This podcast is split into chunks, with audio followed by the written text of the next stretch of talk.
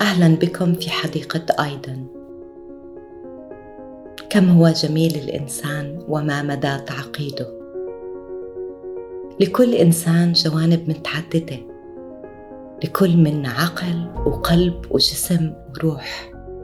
وكمان إلنا وجهات نظر مختلفة وطرق مختلفة لرؤية وفهم الأمور.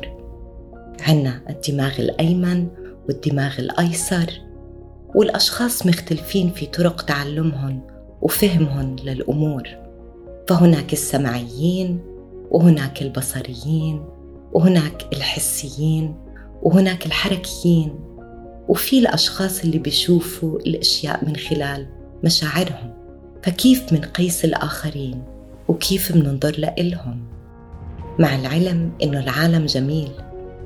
فهناك الجبال والبحار والوديان وهناك مظاهر الطبيعة المختلفة وهناك الفواكه والخضار والأسماك وألوان الكون بينال إعجابنا الكون بكل مناظره وسماته وبكل ما فيه فهل يؤجج وبنال إعجابنا الأشخاص باختلافهم؟ هل بثير اهتمامنا أو فضولنا لقاء شخص جديد؟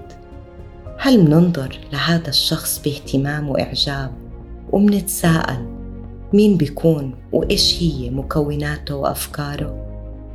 شو هو الشي اللي بيميزه زي ما أنا عندي أشياء وصفات بتميزني أم إنه إحنا بنطلع على الآخرين بانتقاد هل إحنا عالقين في نظرة واحدة للأشخاص وهي نظرة المنتقد؟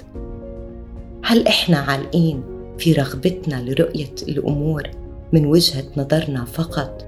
ومنقول لأنفسنا إنه إحنا على صواب والآخرين على غير ذلك؟ في طريقة تفكيرهم وسلوكهم عن إيش فعليا عمالنا مندور إذا سمحنا لأنفسنا نكون منفتحين ومتقبلين للآخر وعنا الفضول فإحنا منسعى بيكون بدنا نفهم الآخر.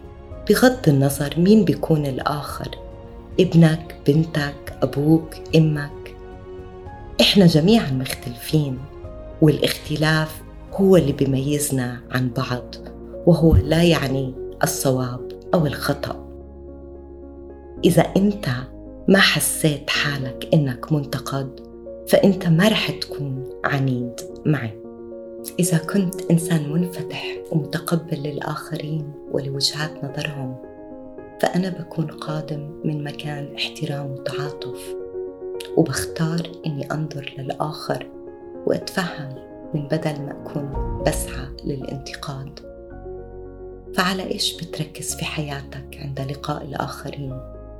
إيش هو أول شي بتفكر فيه لما بتلتقي بشخص جديد؟ هل بتستخدم العين الناقدة أم الفكر الناقد؟ أو بتسمح لنفسك إنه تنظر للآخر بإعجاب وفضول وبتسمع إلهم ولأفكارهم؟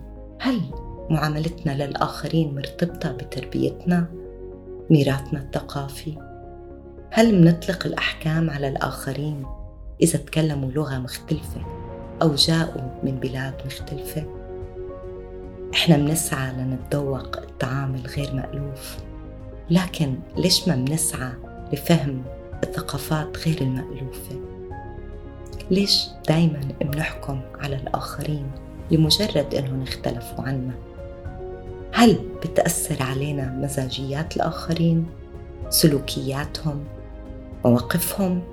أو منسمح لأنفسنا أن نرى الجمال والاختلاف وعظمته حتى أفراد الأسرة الواحدة مختلفة عن بعضها البعض خسارة إنه ما نشوف الجمال جمال الاختلاف وما نحتضن الأشخاص كما هم.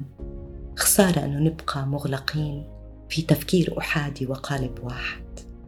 إذا نظرنا لحديقة عامة والحديقة العامة هي موجودة للجميع وإذا ذهبنا على هاي الحديقة وشممنا الأزهار واستمتعنا بهذه الأزهار.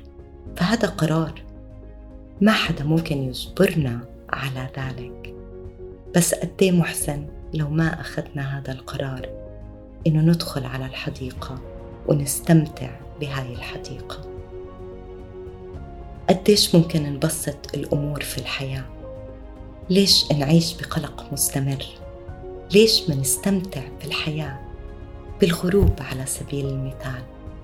الحياة عظيمة والعالم جميل وروعة الوجود ما بعدها روعة. للي بده يشوف هاي الروعة. إيش بصير لو توقفت وفكرت للحظة؟ قديش ضاع من الوقت في القلق حول أمور لا يمكن إنك تغيرها أو تسيطر عليها؟ قد من الوقت بتمضي بسعادة؟ وبتسمح للهوى يداعب وجهك. هذا سؤال لابد إنك تطرحه على نفسك. إلى أن نلتقي في المرة المقبلة.